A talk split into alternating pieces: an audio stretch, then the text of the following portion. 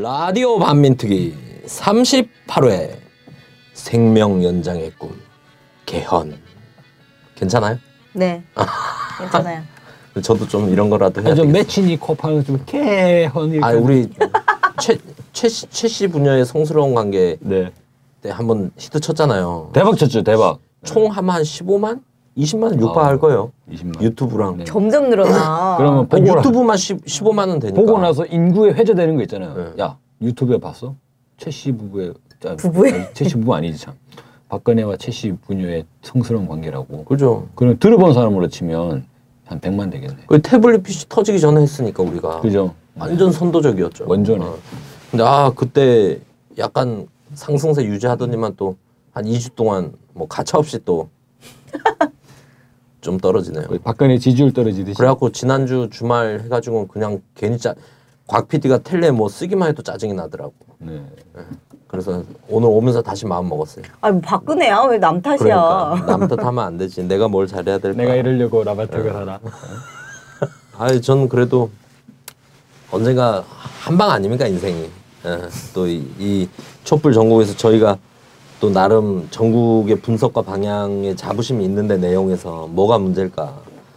곽 피디가 문제인가? 대본이 문제인가? 여기 참고로 아. 곽 피디를 곽박사로 착각하면 됩니다. 네. 라반특 진행팀에는 곽 씨가 두 명이 있습니다. 네. 진행하고 있는 이제 곽 박사도 있고 그리고 이 방송의 피디도 이 곽성준 피디가 있습니다. 네. 아 열혈 시청자들 얘기 들어봐도 어 재미도 좀 더 있어지네 이렇게 얘기하는데 아 그래요? 예, 어. 좀 그렇게 예의상 멘트 아니에요? 아, 청취자들이 좀 그렇게 느꼈으면 홍보도 좀 하시고 직접 음. 어, 맨날 우리 셋이 홍보하고 네. 승희 씨는 잘 하지도 않잖아. 아, 했다 안 했다 했다 안 했다. 재미 없으면 안 해 나도. 저만 맨날 열심히 하고 곽, 곽 박사는 내가 내가 페북에 띄우면 내 거 그냥 그대로 긁어서 공유하고 뭐 성의가 없어. 어떻게 그거까지 다 알아요 어떻게? 아니 내 걸 공유하면 당연히 나오니까. 아, 그렇구나. 아, 콘텐츠가 좋으면 뭐합니까? 대중에게 다가가기 위한 성의와 노력, 진정성이 있어야 이게. 아, 맞는 말씀입니다. 네. 하지 마요, 이럴 거면. 아, 우선 준비한 거니까 이것까지는 합시다. 생명 연장의 꿈, 개헌. 제목, 뭐 제목 좋은 뭐예요? 네. 홍보를 열심히 해야지. 네, 어찌됐든. 오늘까지는 잘해봅시다. 아, 근데, 아, 방송 또 대본 다 써놓으니까. 박근혜가 갑자기 우리를 우리 뒤통수 때리는 것 같아 박근혜. 음. 대본 써놓으니까 쓰, 쓰고 공유하고 좀 출력해서 읽으려 그러니까 두 시 반에 담화 발표하겠다고. 담화가 확 도네. 어때요 이건? 네, 아재 개그. 아, 좋아. 가장, 가장 일반적 어, 아재 개그. 적응됐나 봐. 감 걸린다는 거였는데. 어, 담화가. 네, 아, 좋아요. 확 담화를 때, 예, 어찌 됐든 뭐 담화 보시고 어떠셨습니까? 바로 뭐 곽 박사 페북에 뜨대요. 네, 제가 뭐 논평을 논평, 영상 논평, 영상 논평했는데. 아 그래? 아, 못 그러니까 봤네. 일을 그렇게 문어발식으로 펼치지 마. 하나에 어, 집중해서 잘해. 어, 한국 사회 원래 기본 정서 아닌가? 아 그래? 네, 문어발식 확장. 라반 라반텍 하나라도 좀 띄워놓고 논평을 하든지. 응? 뭐 여기서 할 얘기 똑같은 얘기는 뭐 논평, 영상 논평. 알았어 그만해. 아, 작작해. 여기서 하고 여기서 하고 또 이렇게 아, 서로 서로 스트레스를 풀어야 될 것 같아요. 네. 주말에 너무 열받아가지고. 네, 그런 거죠. 아, 저 근데 오늘 대국민 담화 보려고. 저 열받을까봐 실시간으로 안 봤어요. 아, 나 음. 실시간으로 핸드폰으로 이렇게 켜놓고. 저 사람들이 욕하는 거 몇 마디 듣고 보니까 화가 좀 덜 나더라고요. 저는 그래, 나 두 시부터 이거 켜놓고 보는데 정말 그 박근혜가 한마디 한마디 할 때마다 내가 아, 그래서 아, 그러니까 하야 하라고 막 이런 말을 내가 하게 될 정도로 너무. 아, 근데 또 남 탓이야 막 이런 거 하게 될 정도로. 저는 그게 좀 신기했어요. 담화 발표 나기 전에 아직도 하야를 할 거라고 일말의 기대를 가진 분들이 있더라고요. 나. 네. 여기, 여기 우리 안승해. 아, 저는 이 상황에서는 절대 안 한다고 봅니다. 하야를 할 거라고는 아닌데 네. 그냥 내가 너무 했으면 좋겠다 이런 생각이 너무 간절한 나머지 그냥 솔직히 말하면 저 중간 부분에 저의 결심을 밝히려고 합니다. 이러, 이러고서 한 번 쉬었거든요. 어머 가슴 쿵덕쿵덕 뛰고 막 기대하게 되는 거야. 저는 사실 혹시 이상, 이렇게. 솔직히 이게 말이 좀 조심스럽긴 한데 저는 이 상황에서 그냥 하야, 하야하는 건 저 마음에 들지가 않아요. 저는 진짜 저희가 뭐 청와대 뭐 담 넘어가서 뭐 주먹질 해가지고 끌어내오고 이럴 건 아니지만 적어도 청와대 철망을 잡고 아니 철, 철문? 철문을 국민들이 한 수십만에 가서 막 부여잡고 나와라 하면서 거기서 옛날에 어디 필리핀인가 막 그 농성하는 거 이런 것처럼 거기서 국민들 몇천 명 그냥 다 거기서 농성하면서 박근혜 나와라, 청와대 문 앞에서 그렇게 싸우면서 직접 끌어내는 모양새 이런 거 있잖아요. 어.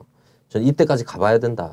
저는 그런 게 사실 필요한 것 같아서 이렇게 쉽게 하야하지도 않을 뿐더러 어. 이런 그림이 나와야 되지 않냐. 이, 얘들의 꼼수.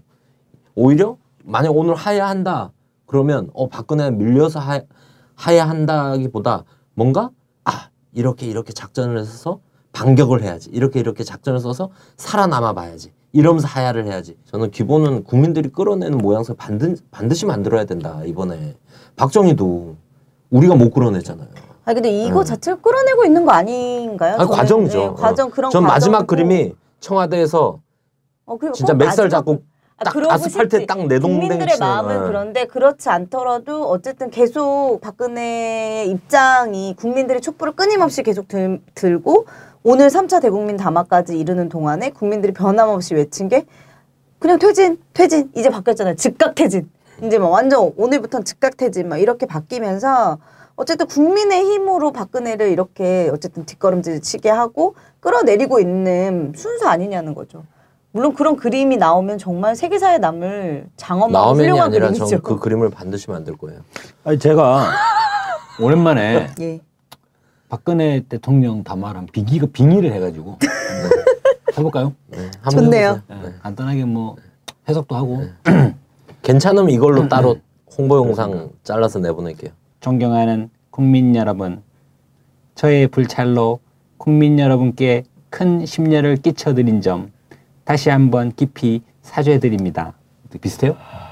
더 해보세요. 영 아니에요? 네. 아, 영 아니에요? 그럼 그래도 말고. 해보세요. 그럼 아 근데 저는 이쪽 담화를 볼 때 저는 사실 못 봤어요. 왜 그런지 아세요? 두 시 반에 담화한다고 그랬잖아요. 근데 딱 인터넷 접속을 해봤는데 끝났대. 음. 음. 아니 그냥 몇 마디 안 하고 끝나버린 거예요. 아. 그냥 담화가. 두 시 반에 네. 했어요. 근데. 아 오늘 아니나 다를까 기자가 또... 질문 한번 했더만 오늘은. 아, 근데 질문은 한 최순실과의 공범관계를 인정하십니까? 음. 하는데 후다닥 나갔다고. 아니야 말하고 나갔어. 세, 아, 생글생글 웃으면서, 아, 웃으면서 기자가 최순실 아 대통령님 질문 있습니다 막 이러는데 이렇게 막 쭈삣쭈삣 걸어 나가면 나가기 전에 어 앞서 말한 것처럼 조만간 음. 자기 설명하겠다 이렇게 하고 걸어 나가는데 기자가 이제 최순실과의 공범관계 인정하십니까? 막 이렇게 물어보니까 생글생글 웃으면서 어, 다음에 기회 있을 때 밝히는 기회가 어, 소상히 밝히겠다. 막 생글생글 웃는 거야. 너무 승질나더라고요. 나는. 싸대기를 그냥 그 자리에서 한다는 근데 알지. 오늘 전반적으로 일, 이 차 담화 때보다 그냥 그 기자 질문에 답변할 때 말고 그 담화 읽는데도 뭔가 약간 표정이 뭐랄까 좀 안정되고 어두운 느낌은 아니었어요. 아, 기자 중에 그런 사람 하나 없나? 이라크에서 부시한테 신발, 신발 던진 신발 기자 있잖아요. 어. 이걸 말이라고 해 이 X야 하면서 탁 하고 얼굴에 정통을 하는데 탁 맞으면 씨. 아니 그러면 기자들이 기레기 소리를 듣질 않았지. 그 기자는 뭐 어쨌든 국민적 영웅이 될 수는 있을. 아 그래서 나름대로 지금 정권 맡기고 케이비에스 어. 사장하는 거죠. 그런 그 기자는. 심, 그 언론사는 청와대에 출입을 정지당하겠죠. 그래봐야 몇 달이니까. 청와대 아, 기자로 뭐 아니 잘 봐요. 청와대 건. 기자로 출입하지 않고 한 삼십 년 뒤에 청와대 들어갈 수도 있는. 그 사람은 어, 그렇지. 진짜. 근데 그 삼십 년이 아니지. 그 이십년. 언론사 전체는 다 못 들어가는 거거든. 음. 근데 저는 뭐 사실 청와대 출입 기자들 뭐 질문도 안 하고 거기 어차피 텔레비 우리랑 나오는 거 똑같이 질문도 안 할 거면 똑같이 우리랑 생중계 보지 뭐. 그래서 제가 그래도 분석을 해보겠다니까요. 대국민 네. 담화를. 알았어요. 네, 대국민 담화. 네, 그거 아세요? 박근혜가 이번 대국민 담화에 진실을 얘기한 게 있어요. 음. 뭔지 아세요? 저는 단 한순간도 저의 사익을 추구하지 않았고 작은 사심도 품지 않고 살아왔습니다. 그게 어떻게 진실이에요? 이건 진실이지. 왜? 최순실의 이익을 추구했잖아. 아니, 자기도 사익을, 사익을 추구했지. 이제는 공범 몸통이라고 굳어졌는데. 아, 그래요? 아, 지금 방송 몇 번 했는데 이제 옛날 얘기 지금 하면 어떡해요. 그래도. 대본 쓴다는 박사가. 예. 우리 이제 사이좋게 좀 지내자. 우리 오늘 사이 너무 안 좋은 것 같아. 그 다음 또 하나 더 있습니다. 여기 보면은 아 이거는 약간 형용모순이라고 볼 수 있는 그 다음에는 이런 내용도 있어요. 뭐냐면 제 임기 그냥 그냥 할게요. 물론 뭐 다른 감정을 드니까 제 대통령직 임기 단축을 포함한 진퇴 문제라고 얘기했죠. 어떻게 되는 거지 이게? 방법이 없잖아요. 그러니까 국회가 결정하는 거는 탄핵이잖아. 탄핵은 임기를 단축하는 게 아니에요. 쫓아내는 거지. 그렇죠. 쫓아내는 거잖아. 근데 이거를 제 대통령직 임기 단축으로 얘기했어요. 그 다음에 뭐라 그러냐면 아, 전 여기서 골 때리더라고. 안정되게 정권을 이양할 수 있는 방안을 만들어주시면 정권을 이양하는 거죠. 그러니까 뭐냐면 아, 국회의원들이 한 삼백 명이 전하 해가지고 각하 앞에 몰려가가지고 무릎을 꿇고 권력을 이양하여 주시옵소서. 그러면 박근혜가 딱 보여. 그래, 좋다. 이제 너희들이 정, 정신을 차렸구나 하면서 이양해 주겠다는 그런 거잖아요. 지금 뉘앙스가 지금. 그지 않아요? 아니, 어쨌든. 쫓겨날 판에. 근데 지금은 음. 국민들이 이미 말아달라는. 박근혜 임기에 관심을 넘어서 네. 박근혜 생명이 단축되기를 바라는 국면인데 너무 센가요? 그렇습니까? 정치적 생명.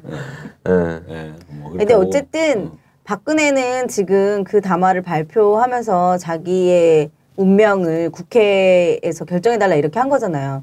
끝까지 자기가 결정하는 게 아무것도 없어. 네. 자기 그 대통령직에 대한 자기 마음, 자기가 이거를 퇴진을 할 건지 말 건지도 지가 결정을 못하고 이제 최순실 없으니까 국회에다가 정해달라는 거 아니에요. 근데 사실상 내용을 살펴보면 그걸 어떻게 정하냐고 국회가. 그리고 안정적으로 권력을 이양한다는 건 자기 기준이잖아. 그러면 또 지난번에도 지가 이 차 담화 때 검찰 조사 받겠다고 했다가 지금 상황 불리하니까 못 받겠다고 버티고 있는 거 아니에요. 저는 이것도 말 바꾸기 충분히 가능하다 이거예요. 자, 이번에 봐요. 그러니까 네. 탄핵을 탄핵 일정을 좀 늦추고 탄핵하지 마 탄핵 탄핵하지 않는 동안에 탄핵하면 당장 못 하니까 그 동안에 좀 증거인멸하고 시간 끌기하고 시간 벌게 하는 하겠어? 거죠. 나는 이 담화문 속에 내용이 있다고 봐요. 잘 보세요. 여야 아 이거 안 하기로 했지. 여야 정치인이 논의하여. 국정 혼란과 공백을 최소화하고, 그러니까 여야가 만나서 논의해서 방법을 찾아라라고 했잖아요. 난 여기가 박근혜 노림수가 있다. 여당이 누굽니까? 박박. 아, 이정현이잖아, 이정현. 그러니까 이 말은 뭐냐면 추미애 대표랑 이정현 대표랑 만나가지고 그렇게 상의하시라고. 손에 한강옥 시켜서 추미애 네. 만나려던 게 실패하니까 이제 네. 이정현 시켜가지고. 그러니까 친박을 권력 무대에 집어넣어야겠다. 지금 보면은 비박 날라갔죠? 민주당, 야삼당 다 이제 탄핵으로 갔죠? 이러니까 아 이거 국회에서 내가 입지가 영 없네?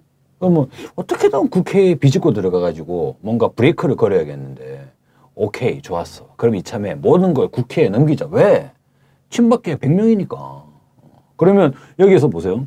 저는 모든 것을 국회에 맡기겠으니 국회에서 여야가 합의해서 잘 결정해 주십시오 라고 하면 어 이제 논리가 이렇게 되는 거죠. 이제 새누리당이 고개 빳빳하게 들고 민주당을 찾아갈 겁니다. 아니 대통령이 이렇게까지 양보를 했는데 왜 저희를 만나주지 않는 겁니까? 이미 입장이 그렇게 나왔어요. 그죠? 비박계도 네. 탄핵 일정 스톱. 네. 어, 그리고 정진석이 한마디 했죠. 이렇게 된 이상 야, 야당이 추진하는 탄핵 일정은 전면 재논의해야 된다. 음. 그래서 이것이 지금 어, 일종의 트로이의 목마 같은. 음. 그죠? 근데 그거를 국민들이 이미 딱 에스엔에스 돌아가는 거 보니까 국민들이 이미 아 닥치고 탄핵, 아니 닥치고 퇴진 이런 느낌이잖아요 지금. 그럼 트로이 목마니까 이번에는 뚜껑을 열지 말고 그대로 통째 불자, 불사릅시다. 네. 괜찮네요. 어, 뚜껑 열어가지고 작살나고 그 밑에서 촛불 집회를 하는 거지. 오 어떻게 될지 모르겠지만. 네. 예. 분석 끝났어요? 네, 끝났습니다. 네. 그래서, 그래서 결론은 뭐예요? 친박 부활의 꼼수. 음. 네. 그리고 이제 어, 어찌 보면 양, 물러나는 듯하게 보이지만 실제로는 어, 끝까지 버티겠다. 니놈들, 니들이 어떻게까지 하는지 끝까지 보겠다라는 식의 뭔가 이제 어, 박근혜류의 이런 박근혜식 어법이 아니었나 생각합니다. 그래서 일차적으로는 뭐 국회에다가 공을 넘겼다. 현상적으로는 그렇게 보여집니다. 그렇게 보여지고 근데 이게 그냥 모종의 이제 협의가 없이 이렇게 해, 지르진 않았을 것 같고 정진석이나 이, 이런 애들이 바로 이정현이나 이정현이 음. 요 담화하기 전에 만났다 그러잖아요. 그러니까 작전을 짠 거죠. 짠 작전을 짠 거고 그럼 기존의 개헌 논의나 이런 것과 맞물려서 뭔가 원래 이전에 책임 총리 세우고 이진 후퇴하고 뭐 이런 그림들이 있잖아요. 그리고 개헌을 추진하면서 뭐 이런 걸 물타기하고 이런 게 다 맞물린 상황 아니냐. 그런 데서 뭔가 수구 진영이 이런 작전을 이제 나름의 힘과 의지를 모아서 지혜를 모아서 딱 달려나가기 위한 신호탄 같은 어, 음. 그런 담화라고 봐야 되지 않나 싶습니다. 네. 예전에 이거 해봐야 예전에 그 이정현 대표가 단식한 적이 있잖아요. 최순실을 덮어보겠다고 음. 여당 대표가 단식하면서 이제 완전히 새누리당이 찌그러지기 시작을 했는데 그런 듯한 모습 모양새로 귀결되지 않겠나 음. 꼼수를 부리고 있는데 아까 이야기하신 것처럼 국민들이 그걸 모르겠습니까? 근데 우선 여당, 야당은 안 받았어요. 음. 민주당, 더불어민주당 의원총회 해가지고 바로 탄핵, 탄핵 일정 그냥 강행하겠다. 그래서 이게 예전에 그 생각이 나요. 시월 이십사일, 이십오일 이때 최순실 게이트가 막 터져나가면서 그때 박근혜가 뭐였습니까? 개헌을 제의했죠. 난리 없는. 근데 그 개헌 제의가 하루 만에 제이티비씨가 태블릿 피씨 그 연설문 문서를 공개하게 되면서 그냥 완전히 묻혀버렸잖아요. 그, 그런 듯한 느낌이 박근혜가 예, 침... 그러니까 이게 수구 진영 전반에 대한 그 의견이 모아진 거라기보다 친박 진영이 예, 친박을 살아나기 위한 어. 하나 지, 이게 친박이 과연 국회 내 만약에 그런 거라면 곽 박사님 얘기한 대로 태블릿 피씨 터지듯이 다른 사안이 터질 수 있다 지금 네. 엎어질 수 있는 그럴 수 있지 않을까? 예. 안 터진다 그러면 이제 나름 수구 진영이 네. 나름 의견을 이렇게 모 모은 걸로 봐야 되는 거고 국민들이 터트려야죠 이번에는. 네. 민주는 좀 총파업? 오늘 제이티비씨가 뭐 하나 또 터트리지 않을까? 담화할 때마다 뭐 큰 거 하나씩 빵빵 터트려주는데 저는 두 가지인데 하나는 이게 수구 진영이 합의된 안일 수 있다. 네. 어, 그런 거면 일정. 상황이 약간 바뀔 음, 거다. 지금까지와는. 그래서 뭐 태블릿 피씨 이런 것도 사실 수구 진영 내 네, 내분으로 튀어나오는 소스인 거잖아요. 어, 요런 게 하나 있고 또 하나는 얘네가 이제 어버이연합 발동하고 이제 하야 반대 촛불 집회 가동하고 종합적으로 얘네들이 이전에 자기들이 전통적으로 쓰던 우리가 지난 방송했던 꼼수 일, 이, 삼 있었잖아요. 네. 그런 거를 활용하면서 뭔가 반격을 해 나오지 않을까. 어, 그런 데서 이번 같은 경우는 하나의 명분이 되는 거죠. 이 수구 진영에서 아 대통령이 이렇게까지 사과했고 대통령이 이렇게까지 국회에다 공을 넘겼는데 이제 탄핵보다 과정이죠. 탄핵을 하면 이제 헌재를 쳐다보자 이렇게 될 거 아니에요 여론이. 근데 그 전에 국회에다 넘겼다. 그럼 이제 국회를 봐라 청와대가 아니라 촛불도 청와대가 아니라 국회 가서 들어라. 요렇게 약간 국면 전환 시도용이 아닌가 명분을 마련하기 위한. 그래서 종합적으로 곽 박사 얘기했던 그런 쓸 수도 있고. 어.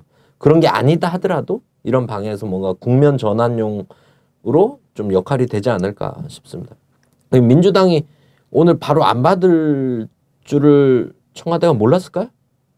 알았겠죠. 예, 예, 그런 걸로 봤을 때는. 네. 그래서 여러 가지 좀 함의된 게 있지 않나 싶습니다.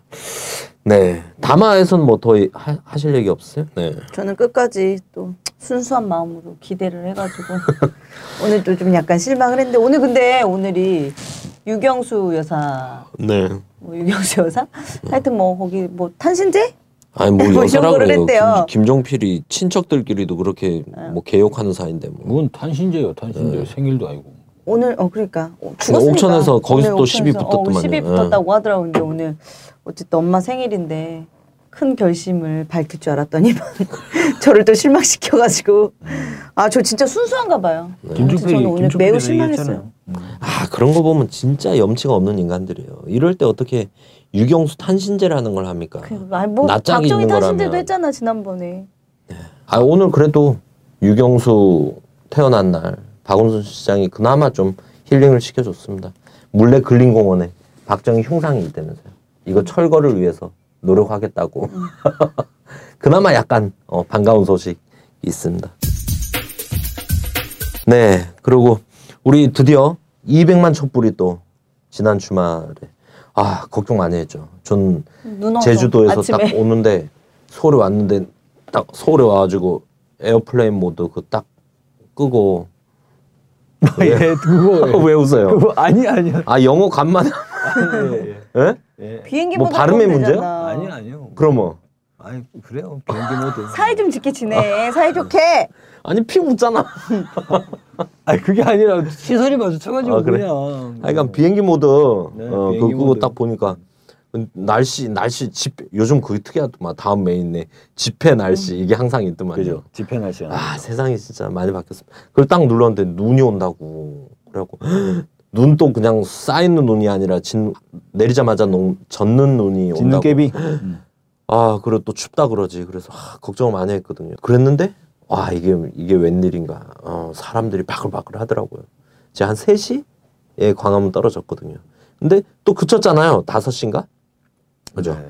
그치고 나서는 이때다 하고 막 또 밀려드는 국민들이 진짜 많더라고요. 어. 이십육 일 촛불 또 감상평. 아, 저는 이십육 일 촛불에 어, 특이한 정황. 이정현이 숨은 지지율, 숨은 지지표를 얘기했잖아요. 네. 예전에. 아, 진짜 그렇겠다라는 느낌이 든 게 하나 있었습니다. 네. 왜냐면 제가 그때 어, 이 주거방송에서 신문을 만들었죠. 광화문. 또 소개를 드릴 텐데 그걸 팔고 있었어요. 팔고 있는데 어떤 육십 대 할아버지가 한 분이 오더니만 매직이 없냐고. 음. 유성, 유성 매직이 없냐. 근데 막 자기가 아주 막 그 별 것도 아니게 그냥 매직으로 종이에다가 써온 게 있어요. 내용을 보니까 대통령님 사랑합니다. 하지만 이건 아닙니다. 음. 내려오십시오. 음. 그렇게 이제 썼더라고요. 음. 저는 그게 그 할아버지의 진심이라고 생각을 하고 몇 번 물어봤거든요. 그러니까 그 사람이 이건 정말 있을 수는 없는 일이다 라고 하면서 빨리 내려와야 된다. 왜? 저렇게 계속 버티면 저 화가 아버지한테까지 간다. 음. 그것만은 이제 음. 지키고 싶은 거예요. 그, 그, 그 사람들의 이제 심리가. 그래서 퇴진 촛불에 나서서 이제 함께 이제 진짜 다양한 사람이 네, 나오는 거죠. 정말 다양하다. 네. 그걸 딱 보는 순간 아, 이 새누리당 일부가 숨은 지지율을 기대하는 게 저런 형식인 건가? 라는 생각도 들었고. 샤이 박근혜. 그리고 또 잘 보세요. 지금 박근혜를 반대하는 부정 의견이 구십삼 퍼센트지 않습니까? 이 구십삼 퍼센트가 뭐 한 달, 아니 두 달 전, 두 달 전만 하더라도 어, 보수 진영, 보수적 정치관을 가지신 분들이 대략 삼십 퍼센트 이상이었잖아요. 그럼 그들이 그들 그 지금까지 이 평생 가져왔던 보수적 정치관을 모두 다 버리고 반박근혜 그리고 이제 이 민주주의와 평화통일 이런 방향으로 모든 정치관을 전환하셨나. 그건 아니라는 거죠. 그래서 그런 부분들이 좀 느껴졌다는 부분이 저는 이번 촛불에서 좀 새로웠던 경험? 네, 그런 경험입니다. 그리고 또 그와 동시에 더불어서 아, 우리가 지금 이 박근혜 정부의 부정적 여론이 구십 퍼센트가 넘는다고 해서 너무 자만하거나 마치도 이제 아직은 정치 제도에 대한 싸움을 하고 있는 거지 한국 사회 자체가 변화했다는 건 아니지 않습니까? 우리가 사회를 변화시켜 나가는 근본 동력에서 국민들의 촛불의 힘을 발견했다는 것이지 이미 변화, 변화가 완료된 것은 아니거든요. 이제 미래형인 거지. 그런 면에서 우리가 앞으로 싸워나갈 일이 많겠다. 새롭게 결심을 다지는 음. 그런 계기? 예, 였습니다. 네. 그리고 무엇보다도 점심때 눈이 와가지고 아, 신문이 다 젖어버렸어요. 그래서 진짜 고생 많이 했어요. 얼마에 팔았어요? 아, 한 부에 천 원. 네. 어. 천 원. 어, 신문 팔았어요? 못 네. 봤는데. 그니까. 어. 사람이 워낙 많아가지고. 아니 그게 아니라 내가 오히려. 저도 신문 팔았는데 곽 박사님을 네. 못 봤는데 아, 다른 데서 팔았나 보네. 아, 저는 신문 팔다가 네. 중간에 또 제주에 강연이 있었어요. 아. 그래서 아, 또 비행 타고 제가 간만에 이런 걸 해봤습니다. 비행 타고 제주도를 갔어요. 제주도 가가지고 강연장 딱 갔어요. 강연을 하고 바로 공항으로 왔어요. 그리고 비행기 타고 다시 서울로 왔어요. 음. 아 진짜 왠지 이렇게 얘기하면 바쁘게 사는 것 같지 않아요? 음. 제가 그 전전날 그 강연장에서 제가 강연했잖아요. 그렇습니까? 광주 시민들이에요. 네. 광주 시민들이 왜 제주도에서 해요? 광주에서 무슨 평화통일 아. 무슨 단체에서 아. 광주 이제 기행을 오신 거예요. 사 삼 역사기행 뭐 이렇게 해서. 그래서 저녁 강연을 듣는 건데 잘 하셨어요? 네. 저는 너무 뜨거운데 반응이. 아 그렇습니까? 네. 네. 제가 뭐 듣자 하니 이전 강연자가 너무 오래 해가지고 음. 정말 지겨워하시니까 음. 가급적 짧게 해주시는 게 어떻겠냐고. 아 저? 네, 아니, 아 제가 그랬던 게 왜냐면 일곱 시 시작이었거든요. 일곱 시 네. 시작인데 아주머니들이 들어오면서 아, 누님이라 그랬죠. 한 오십 대 초반 중반 분들인데 네. 들으면서 언제까지 해요? 그러는가. 그래서 어 언제까지요? 주최 측이랑 얘기된 거는 이러고 답을 하려고 그랬는데 어 여덟 시 뉴스 봐야 되니까 빨리 끝내주세요. 그러는 거야. 일곱 시 십 분쯤 됐는데 여덟 시 뉴스를 봐야 된다고. 네. 제이티비씨. 아, 좋은 뜻이죠. 제이티비씨 봐야 되니까 강연 짧게 해달라. 그래서 제가 사십 분 하겠다. 어. 그리고 재미, 재밌다고 하시면 더 하겠다. 뉴스보다 더 재밌다 그러면. 그래갖고 더 한 건데. 아, 네. 네. 알겠습니다. 아, 근데 광주 시민들이라서 확실히 그게 다르더라고요. 음. 제가. 이, 지금 이 형국은 결국 이번 총선 때, 사월 총선 때 우리 광주 민심과 그리고 이십 대 민심이 공동 합작으로 이룬 유권자 혁명이 있었기에 지금의 이 촛불이 음. 가능한 거다 하니까 얼굴이 딱 그때부터 피시더라고요. 음. 앞으로 이 촛불 정국에서도 광주 민심이 중요하다. 가장 진보적인 지역 아니냐. 가장 진보적인 광주와 가장 진보적인 이십 대가 결합했을 때 또 시너지가 또 나타날 거다. 두, 두 집단에 제일 기대를 한다 하면서 얘기를 쭉 했죠. 네. 음. 아, 좋은 내용입니다. 네. 네. 저는 근데 촛불 집회하는데 행진을 서대문 쪽으로 했어요. 아마 가장 긴 코스였었던 것 같은데 행진을 막 계속 우리 딸도 가는데 거기 하고 나서 완전 좀 힘들었어요. 어, 근데 힘들었더라고요. 거기 이제 좀 약간 오르막도 있고 거기가 사직 터널인가요? 어우 터널 안에서 박근혜 퇴진 외치는데 그 소리가 막 울리는데 막 심장이 너무 고동치더라고요. 근데 저 그, 솔직히 방향이 멀리로 돌아가길래 네. 그 행진 그래서 그 딸이 그쪽으로 간다고 오라 그러더라고요. 그래서 너무 먼 코스라서 제가 안 갔어요. 아 근데 이제 서대문 로터리 지나서 이렇게 꺾으면 이제 거기 이제 상가들이 좀 있어요. 근데 저희가 막 행진을 하는데 슬리퍼 차림으로 나오셔가지고 아 박수 쳐주시고 막 손 흔들어 주시고 한데 아 막 너무 뭉클한 거예요. 그거 저 아, 그거 숨은, 자체가 숨은 음. 지지율이 있는 거예요 지금. 아니 그런 장사하느라고 못 나오셔 못 나오시던 얼마나 분들이 많겠어요. 그 앞으로 음. 시민들이 지나가니까 슬리퍼 차림으로 나와가지고 막 박수를 치시고. 요즘 토요일 날 모시는 직장이 얼마나, 얼마나 많습니까? 그죠. 그렇게 하시는 걸 보니까 어 너무 막 확 그냥 막 심장이 쿵쾅쿵쾅 뛰고. 막 아 어, 진짜 네. 그 우리 사회자님도 그렇고 저도 그렇고 옛날에 참 대학 다닐 때 이 집회하던 투쟁하던 생각 많이 나겠어요. 겨, 격이 다르죠, 근데 아, 곽박사랑 저는. 아니 그래도 선봉대 한 번도 안 했다면서요. 선봉대 안 해도 네. 시민분들은 선봉대와 본대를 구분하지 않아요. 네. 물 주고 하는 것들은 본대를 더 더 많이 준다고. 왜? 네. 선봉대는 저렇다 냄새가 나거든. 그래서. 아 내가 그런 장면도 그랬고, 전 또 하나 또 기억에 남는 건 우리 또 일제히 저녁 여덟 시에 소등 했잖아요. 근데 저는 이제 그 신문 가판대에 있어가지고 이 안에는 다 꺼졌는데 이쪽 이제 건물들이 조금 켜 있었잖아요. 그래서 이제 아 막 사람들이 불 꺼라 불 꺼라 외치는데 그분들이 진짜 그런 분들이잖아요. 주말에 나와서 일하시는 분들 모시고 나와서 불을 끌 수가 없는 거지. 음. 내 불도 아니고 사무실 나 있는 혼자 있으면 사무실 끌 수 있지만 그런 것도 좀 그랬는데 제가 이제 동네에 제가 동 저희 동네 막 한 몇십만 명 있는 커뮤니티 카페 있다 그랬잖아요. 그 카페 딱 들어갔는데 막 저 소등에 동참했어요. 소등에 동참했어요. 음. 하면서 이제 불 끄고 자기네 집에서 인증샷 찍어갖고 올리고 이런 거 보니까 아 진짜 못 나오시는 분들도 여덟 시에 어, 여덟 시에 네. 불을 끄시고 그 차를 타고 가시는 분들은 경적으로 울려주시고 또 가게에서 있으신 분들 가게 가게 이제 장사하시고 그래서 못 나오시는 분들은 시민들 지나가니까 나와서 박수 쳐주시고 헉, 이런 게 너무너무 뭉클하더라고요. 그리고 진짜 나중에 그런 기회가 또 있을지 우와, 모르겠지만 나는 여덟 시에 소등 안 했네 그러고 보니까 내가 그때 강연하고 있었는데 강연장에 불을 잠깐 꺼야지 네, 일곱 시부터 일곱 시부터 여덟 시 반까지 아, 네. 너무 막 강연에 몰입해가지고 여덟 시가 되는지 몰랐어요? 네, 근데 비행기 시간이 지금 그때 쫓겨가지고 어. 불을 끄고도 말은 할 수 있어. 아 그러네. 어. 네. 아, 의외로 집중이 되겠는데? 음. 잠시 불을 네. 끄겠습니다 이런저런 사정으로 그리고 불 끈 상태에서 계속 말하면 되죠. 그리고 고작 일 분인데 불 딱 끄고 아침 이슬 한 곡 부르고 음. 양희은 씨 나왔었잖아요. 소름 끼쳤어. 네. 아 그래? 네. 저는 양희은 전 전인권 이쪽은 네. 오십 대 정서라고. 네. 아니에요. 그 그래. 묘한 그 네. 목소리 그분들만의 그 가수들만이 그죠? 가지고 있는 음색이 그 있잖아요. 애잔함 이런 것들이 네. 좀 있지 않습니까? 막 막 음. 이렇게 막 너무 이렇게 싹 그런 느낌이 들고.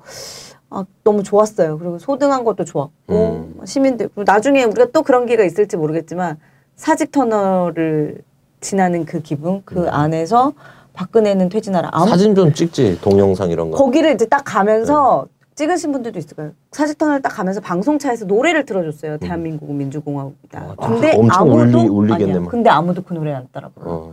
다 박근혜는 퇴진하라, 박근혜는 퇴진하라, 어. 박근혜는 퇴진하라. 노래 들으면서. 음, 왜냐면 아, 그 목소리가 예술이 내가 만들어지네요. 어, 내가 들으면서도 너무 막 심장이 뛰는 거예요. 그, 그, 그 터널에서 이렇게 많은 사람들이 한 목소리로 박근혜를 퇴진하라를 외치는데 너무 좋다. 너무 음. 좋다. 이런 생각이 들고 저는 막 사실 요즘 집회 다니면서 좀 약간 좀 신나서 다니는 느낌이 네. 그 막 신나요. 노래 음. 나오고 아, 그러면 막 네. 이제 막 전부 다 신나요. 저는 그날 신나게 그 춤도 추고 일 박 이 일 행사라 그래가지고 완전 단단히 있고 짐 네. 준비하고 그러고 본 본무대 광화문 북단 본무대에서 자유 발언하고 문화 행사하고 한 새벽 두 시 두 시 반 이때쯤 이제 광화문 세월호 광장 쪽으로 무대 옮겨서 남으신 분들 하더라고. 근데 무대를 해체하고 있는데 거기 또 막 두 분, 세 분씩 해가지고 한 수백 명이 또 남아가지고 진짜 밤새 음. 얼마나 추웠습니까 그날 새벽에. 곽박사님 그냥 김포공항 내려서 지하철 타고 그냥 지나서 그냥 가셨잖아요. 안 내리고 일 박 이 일인데. 응. 지하철로 예, 예, 광화문역을 슬쩍 스쳐서 갔잖아요. 네, 어. 근데 광화문역에 딱 광화문역에서 사람들이 많이 안 타시더라고요. 네. 저는 진짜 많이 탈 줄 알았거든요. 많이 안 타시는데 딱 왜, 왜냐면 일 박 이 일이니까 남았어요. 네, 근데 네. 스타일이 이렇게 되는 것 같아요. 일곱 시에 집중해가지고 촛불을 딱 하고 춥잖아요. 그러니까 한 아홉 시쯤에 소주 한잔 딱 하고 음. 그러고 이제 차 끊기기 전에 딱 나오시는 그런 분위기더라고요. 다들 한 잔씩 하셨어. 어, 근데 제가 또 행진은 서대문 쪽으로 했잖아요. 서대문으로 가다 보면 이제 서대문역이 나오잖아요. 아니, 뭐 서대문 행진 얘기 서대문에서 몇 분 동안 해. 아, 서대문에서 많이 네. 이렇게 막 지하철역을 네. 막 가시더라고. 마음이 좀 안타까웠는데 네. 이제 애들 데리고 오신 분이나 이렇게 추우시고 막 하니까 이제 좀 가시는데 거기다 대고 막 제가 다음 주에 또 만나요. 다음 주에 또 만나요. 안녕히 가세요. 막 하니까 아, 네, 다음 주에 봬요. 막 이러고 들어가시는 분들이 막 있었어요. 그러니까 막 진짜 너무 그때도 가슴이 뛰고 그런 장면을 모르는 사람이잖아요. 어제 사실. 식당 하시는 선배 하나랑 이제 술 한잔 했, 했었거든요. 근데 그 선배가 이제 식당을 약간 크게 하는데 깜, 깜짝 놀랐대요. 왜냐하면 그 대리 기사 음. 대리를 그럼 대리 삐끼라는 게 있어요. 이게 약간 음. 그런 표현이긴 한데 대리를 이렇게 네. 손님들한테 해가지고 어, 하는 아저씨가 하나 있대. 식당 몇 개를 끼고 음. 근데 이 차 촛불 때부터 주말에 갑자기 보이지가 않더래. 토요일 날 메인인데 음. 어, 네. 그 사람들이 연락도 없고 토요일 딱 안 나오니까 이게 뭐야?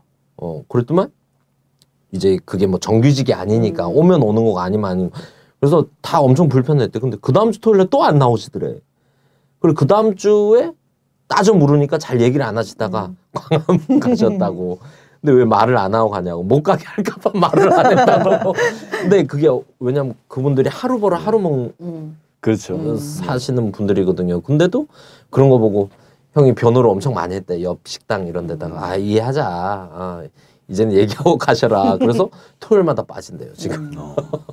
아 이런 거까지 보면 아까 식당 주인분들을 또 오시고 싶지만 이 나라 형편이 산, 살림살이 형편이 그렇죠. 오시고 싶지 않으면 못 오시는 분들이 얼마나 많겠습니까. 그리고 이 추운 날씨에 또 갓난애기 있고 이런 집들도 움직이는 게 너무 힘든 상황이고 근데 이러면 진짜 뭐 그, 그 누가 했던 숨은 지지율을 진짜 한번 따져보자 하면 한번 따져봤으면 좋겠어.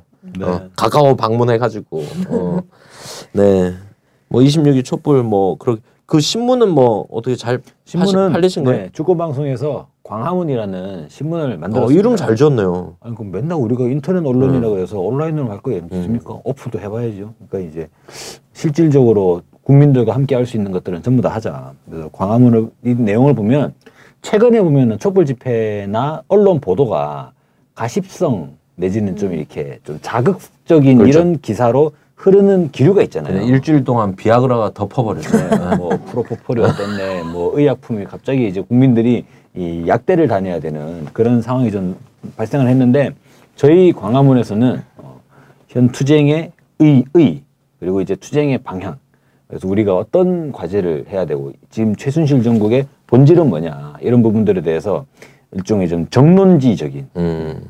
방향과 지향을 이렇게 딱 제시하는 그런 신문 라반텍이 다 하고 있는 건데 굳이 신문으로 또 그러니까 라반텍 안 들으시는 분이 많거든요. 라반텍에서 하는 이야기를 다양한 형태로 이제 알릴 필요가 있잖아요. 그래서 방송에서는 방송으로 얘기하고 신문에서는 활자로 이야기하고 뭐 이런 식의 아니 근데 왜 안 팔았어요? 우리 출연진들 다 나가서 팔기로 했잖아요.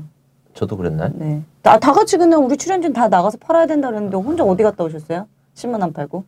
소주 네 병 아니 저는 신문을 아니, 너무 보는데... 저는 갑자기 문자가 딱 온 거예요.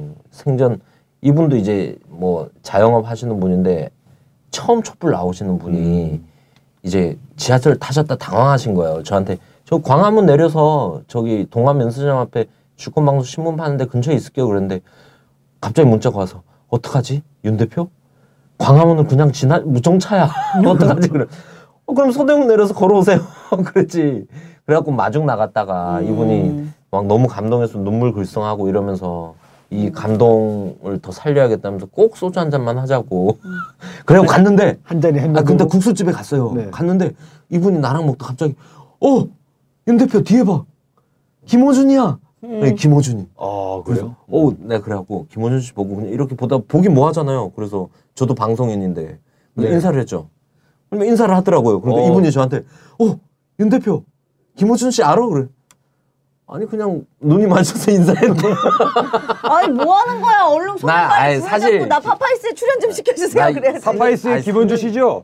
라반텍의 윤기진입니다 이렇게 딱 인사를 했어야죠. 인사를 하면 알 수 있죠. 왜냐면 제가 네. 삼 년 전에 인사한 적이 한 번 있어요. 아 근데 기획을 못하는데 벙커에서 벙커에서 네. 그 낙검수의 사무국의 주요 직책이 일하는 친구가 제 후배였어요. 네. 근데 이제 그때 이제 뭐 그때 뭐 선거인가 뭐 있어갖고 뭐 논의 좀 한번 해자 가고 소개시켜 준다고 해서 소개를 했어요. 그리고 악수하고 인사도 좀 했어요. 얘기도 네. 좀. 근데 당연히 기억을 못 하겠죠.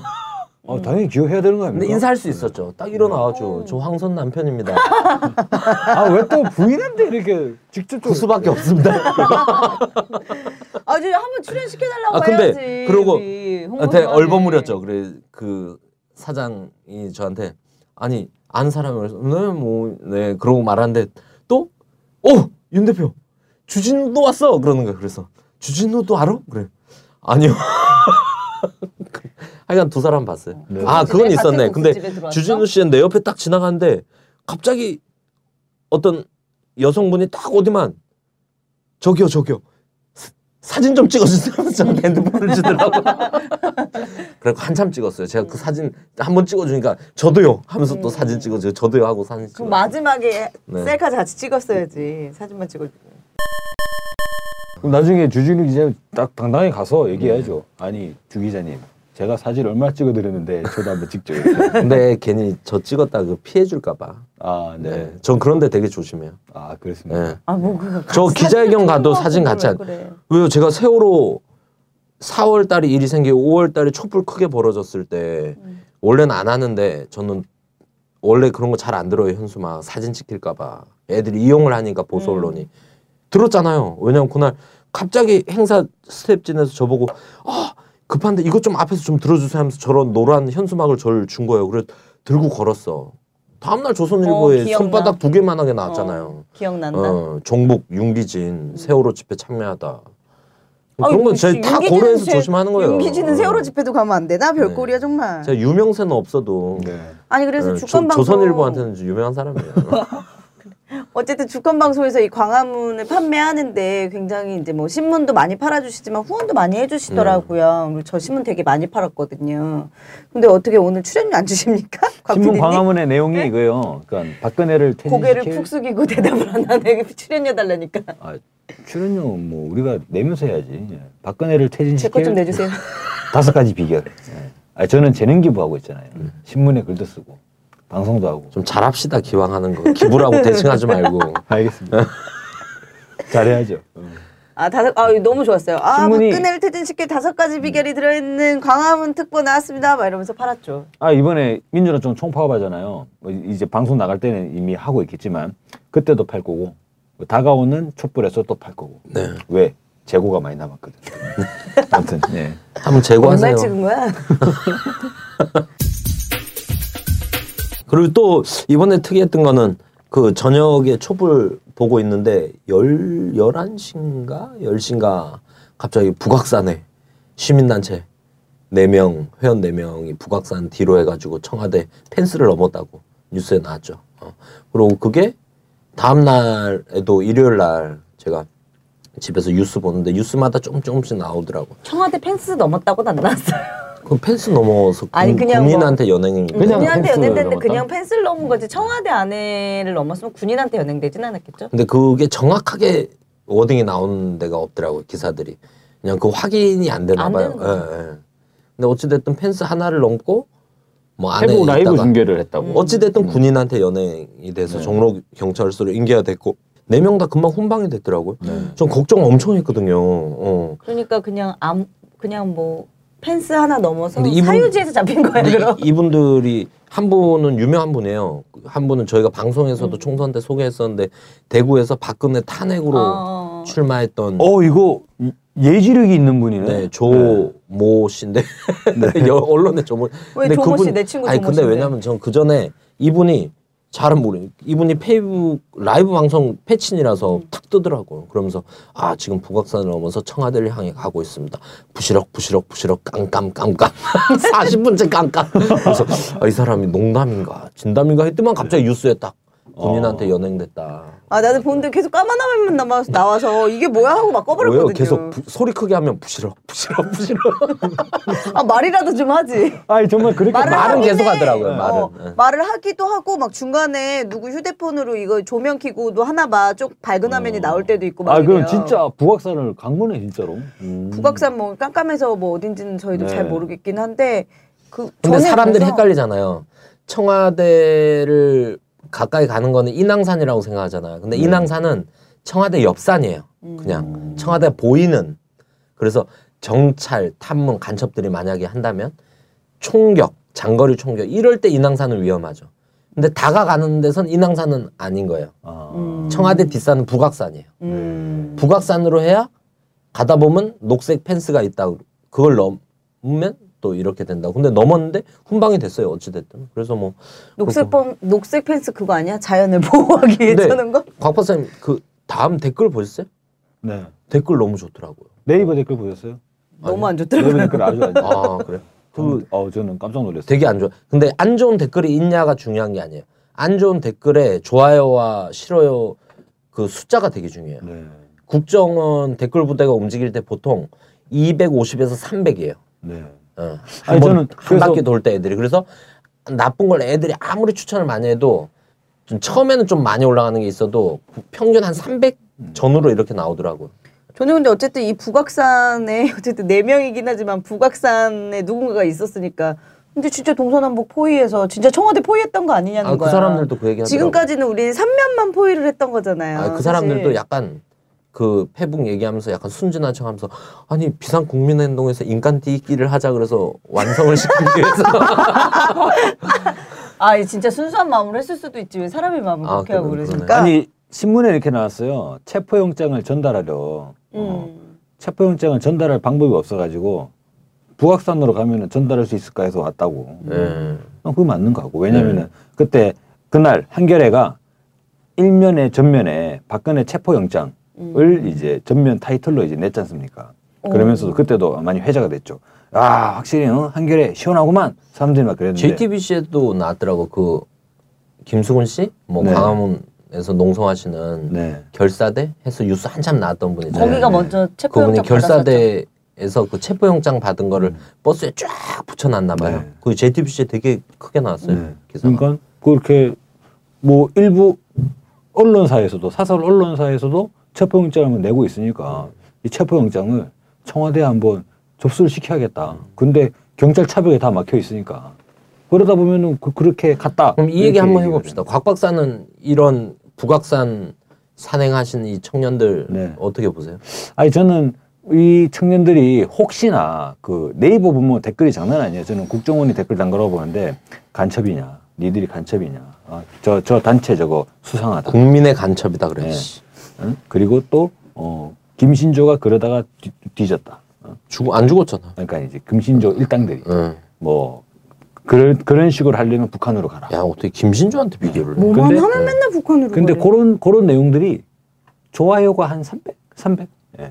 근데 이게 딱 보면 국정원 냄새가 나잖아요. 왜냐면은 일반적으로 이 지금의 촛불 정국과 관련된 기사들은 좋아요가 기본. 만 단위는 가야 돼요. 어, 그러더라고요. 맨 상위에 걸리려면. 근데 이거는 좋아요가 맨 높은 게 한 오백인가 그래요. 그래서 뭔가 이상한데. 근데 그 저 전 저희 아내가 이것을 보여주면서 큰일 났다고 발을 막 동동 거리는 거예요. 어떡하냐고 어떡하냐고 하는데 좀 이상한데 이거는. 근데 실제로 딱 보니까 느낌이 음. 아 이건 국정원이 집중적으로 작업을 아, 하는 그래서 이거에 아닌가? 대해서 어떻게 생각하냐고. 아, 그, 그, 네. 그 방식에 대해서. 그래서 저는 그 방식에 대해서는, 어, 국민들이 머릿속으로 상상하는 것을 실제로 현실로 좀 보여준 케이스가 아닐까? 저는 음. 그렇게 생각을 해요. 음. 왜냐면은 국민들이 차벽에 막혀 있잖아요. 아, 이거 어떻게 할까, 이거를. 아, 이걸 구워 먹을까, 삶아 먹을까, 데쳐 먹을까. 여러 가지 생각들 할 거 아닙니까? 그랬을 때 실제로 그것을 보여주는 거하고 그러니까 머릿속에 상상으로만 있는 걸 실제로 이제 보여주는, 보여주면 물론 훨씬 더 불편하긴 하죠. 근데 어차피 뭐 촛불 일 박 이 일 투쟁을 할 건데, 그래서 북악산 행을 한번 시도해 봤다. 근데 설명 뭐 군인들이 나올 줄이야. 그 친구들이 알았겠습니까? 근데 그런 과정을 보면서 또 많은 사람들이 아, 저런 방법도 있구나. 근데 저는 나름대로는 많이 준비를 했다는 느낌이 좀 들더라고요. 왜냐면은 실제로 페북 라이브 중계를 하면서 우리는 모든 과정을 공개적으로 이렇게 투명하게 한다. 저는 그래서 제가 곽 박사는 이제 그런 경험이 없으니까 저는 이제 네. 학생운동하면서 선봉대도 해보고 네. 학생운동을 진정성 있게 했잖아요. 저 같은 네. 경우는 저는 그냥 따라다니기만 네. 했죠. 아, 이게 앞에가 지금 촛불이 사실 삼십만, 사십만, 오십만 되면 경찰 병력으로 통제가 안, 되, 안 되는 상황이거든요. 네. 근데 이제 청와대만 이제는 내자동 로타리 청운동까지 가서 거기서 완전 경찰이랑 버스를 꽉 채워놨잖아요. 그 길 자체를. 근데 이게 보니까 이만 내외에서 움직이더라고, 경찰 병력이. 버스도 한정적일 거고. 근데 청와대를 진짜 가기 위해서는 저는 저희가 동서남은 지금 행진을 시도하지만 북쪽으로 시, 시도를 안 하고 있잖아요. 돌아가는 게 워낙 멀기도 하지만. 근데 이제 또 오십만, 백만 촛불이 될 때는 전 북쪽으로도 행진을 했으면 좋겠어요. 해가지고 뭐 북악산 어. 위로 해가지고 청와대 가겠다. 그냥 팔각정에서 박근혜, 네. 팔각정에서 박근혜 퇴진을 외치는 거지. 또. 그렇게 되면 이게 전술적으로 어떤 게 생기냐면 경찰 병력이 거기가 위가 넓잖아요. 네. 그럼 이만 명 중에 적어도 칠, 팔천 명은 위로 떼놔야 돼요. 음. 옛날에 구십육 년에 저희 연세대 갇혀있을 때도 경찰 병력 한 만 명은 연세대 뒷산 둘러산이라고. 네. 그때 연세대 산을 밤에도 산을 이렇게 이렇게 하다가 뭐 갑자기 그 백골타 하이버가 반짝반짝 하거든요. 산 속에도 다 숨어 있었단 말이에요. 못 빠져나가게 하려고. 그런 것처럼 이번에도 북쪽으로 행군을 막 노약자나 이런 분들 많이 할 수는 없지만 일정 대호가 우리는 북쪽으로 해서 청와대로 행진하겠다 이렇게 해버리면 대중적으로 어. 좀 전술적으로 괜찮겠다. 서대문으로도 행진 못하시는 양반이 멀어서 지금 저희 딸은 했잖아요. 네, 아 저도 네. 뭐 근데 좀 처음 이 언론 보도를 접했을 때는 좀 다소간의 걱정이 있었죠. 진짜로 청와대 담을 넘으면 어떻게 되는 거지? 막 이런 너무 무모한 거 아닌가 이런 생각도 좀 들기도 하고. 근데 이제 어쨌든 그 시도 자체가 아, 무슨 청와대가 성역입니까? 포위를 하겠다는 네. 아니, 어쨌든 경호 체계가 있으니까 포위를 하겠다라는 그런 발칙한 상상력 네. 음, 이런 부분에는 역시 청년답다 그런 생각은 또 들죠. 저는 그런 면도 들어요. 한 삼 주 동안 착한 평화, 나, 아니 착한 시위, 나쁜 시위 이런 프레임을 저는 뭐 지금 촛불 전체에서 이제 비폭력, 뭐 평화 시위 유지하는 거 지금 현황에서는 뭐 맞다고 생각하고 근데 이거를 더 강요를 하잖아요. 지금 언론이나 보수 언론 착해야 된다, 평화로워야 된다 막 강요를 한단 말이에요. 근데 전 다 좋아, 다 좋은데 우리가 지금 무장을 들자고 하는 것도 아니고 비무장 하자는 거고 폭력도 비폭력으로 하자는 거잖아요. 근데 중요하게는 뭐냐면 전 이거보다 더 중요한 건 뭐냐면 비타협적으로도 해야 된다 대신 어, 뭐 간디의 정신이든 뭐의 정신이든 뭐의 정신이든 뭐 폭력 무장을 들면 지금 판을 바꿀 수 있어 아니라고 생각하니까 안 하는 거잖아 전부 다. 그렇다고 비타협적인 정신까지 버리면 안 된다. 그러면서 저는 이번 청년들 네 명? 어, 다 청년인가요? 청년 아니에요? 네, 저 조모 씨밖에 저도 조모 씨밖에 네. 몰라서 아니, 언론에서는 언론에는 조모 씨만 네. 나오지 않나요? 그래서 이, 이런 분들 같은 경우 이런 정신은 제가 볼 땐 높이 사야 된다.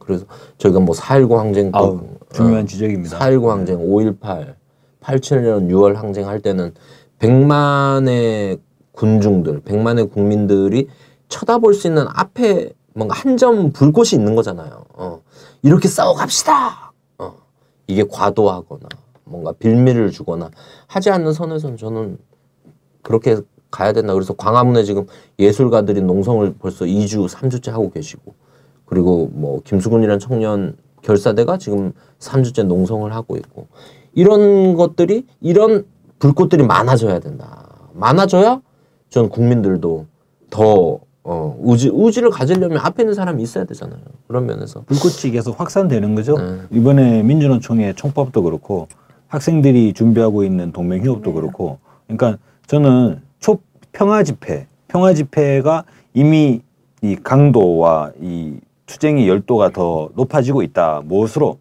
실력 행사, 구체적인 실력 행사로 나서게 되는 것이고, 지금은 촛불 집회는 사실 주말에 한번 모이는 거지 않습니까? 물론 이제 지역 촛불도 있지만 주말에 한번 모여가지고 박근혜 퇴진을 딱 외치는 거하고, 일상적으로 자기의 사업장이나 자기가 다니는 학교에서 구체적으로 파업에 동참하거나 휴업, 휴업에 동참하는 이러한 흐름들은 그 단계가 그 자체적으로 투쟁의 높이가 더 높아지는 거, 국민의 분노가 더 상승하는 것 아닙니까? 네. 그래서 결국에는 어, 국민들은 순리대로 흘러가는 것이다. 정권이 아무리 평화 시위, 뭐 좋은 시위 이런 얘기를 한다 하더라도 국민들이 현명한 것이고 투쟁의 수위를 높여나간다. 투쟁 수위를 어떻게 높여나갈까라고 했을 때는 단순히 이게 광화문 앞에서만 싸움만 있는 건 아니지 않습니까? 실질적으로 이 박근혜 정부 그리고 청와대가 두려워하고 부담스러워하는 국민들이 힘을 보여주는 그런 과정들이 적극적으로 필요하지 않나. 저는 그것도 마찬가지로 봐요. 경제 올리기라든가 소등하기도 저는 중요한 국민들의 하나의 공동 행동이라고 생각이 듭니다. 저는 어쨌든 근데 제일 감개가 무량했던 건, 아, 우리가 매주 매주 매주 차벽을 뒤로 물리고 점점 더 청와대에 가까이 다가가고 있다. 이 자체만으로 이제 이백 미터 남았어요. 네. 네. 네. 음. 아니야. 근데 그냥 갔는데 그게 원래 이제 네 시에 행진했을 때는 진짜 청운동 사무소 음. 앞에 차벽이 있었대요. 근데 이거 그 끝나고 나서 우리 본 행사 끝나고 나서 여덟 시쯤에 행진했을 때는 요놈 새끼들이 한 블럭 앞에 와가지고 차벽을 이미 쳤더 치고 음. 있더라고요. 그래서 차벽을 뒤로 물르라 물르라 이렇게 계속 외치기도 하고 그랬는데, 저도 그 앞에서 이제 방빼라고 써진 깃발을 들고 남편과 또 오랜만에 인증샷도 남기고, 네. 매일매일 청와대에 다가가면서 뭐 이 촛불이 이제 그 내일이죠. 우리 방송이 네. 나가는 날 이제 삼십 일 날 이제 십일월 삼십일 날 이제 총파업을 하고 음. 시민들은 그거에 맞춰서 이제 시민 불복종의 날로 해가지고 뭐 그 노점상 분들은 내일 하루 철시 하시는 분들도 계시다고, 학생들은 휴, 동맹유업 하는 학생들도 있다고 하고, 그래서 삼십 일 날 투쟁을 잘 해봐야 될 것 같습니다. 잘 해봐야 되고, 그리고 또 노동자들 총파업이 큰 힘이 실려서 전국에 도움이 된 사례들이 있잖아요. 구십칠 년 같은 경우도 네. 날치기 반대 딱 하면서 노동자들이 들고 일어나면서 김영삼 전무가 휴여청 했던 거고, 어. 그런 면에서 또 좀 내일 주시를 해야겠다. 신문 팔 생각만 하지 마시고 총파업이 중요한 거니까. 어, 네. 총파업장에 가서 네. 신문도 파시고. 그렇죠. 서로 도움이 되는. 그렇죠. 어. 그, 그리고 오늘 박근혜가 담화를 하고 나니까 비상국민행동 그 지, 지난주에 나오신 분의 퇴진행동, 네. 예, 퇴진행동에서 그러면 육 차 범국민대회를 또 한다 하고 네. 바로 동시에 거의 선언을 해버렸습니다. 네. 했고, 그래서 이런 흐름이면 토요일 날 촛불의 기세가 또 주, 줄지 않을 거다. 아, 이번에 또 대국민 담화를 저, 저런 식으로 했으니까 네. 네. 기름을 부, 붓는 거죠. 기름을. 네. 어쨌든 이 시민 불복종의 그 퇴진행동의 서울 행동이 있거든요. 서울 지역의 퇴진행동. 여기서 이제 두 가지 제안했는데, 집집마다 박근혜 탄핵, 아니 탄핵이래. 박근혜 퇴진, 현수막 달기, 그리고 차량용 스티커 달기, 요런 음. 구체적인 실천 방안들을 좀 제안을 했고, 제가 그날 보니까 광화문 신문 파는데 옆에서 그 박근혜 퇴진 차량용 스티커도 팔고 있더라고요. 음. 그거는 그 지금 광화문에서 농성하고 있는 김수근 결사대 그 친구를 뭐 약간 후원하기 위한 용도로 뭐 판다고 하는데, 그런 것들 광화문에 나가시면 아, 많이 네, 사서 중요한 거네요. 음. 음. 많이 사서 차량에도 붙이시고 또 가정마다 현수막도 다시고 그렇게 좀 하셨으면 우리 애청자분들도 같이 저도 함께 동참하도록 하겠습니다.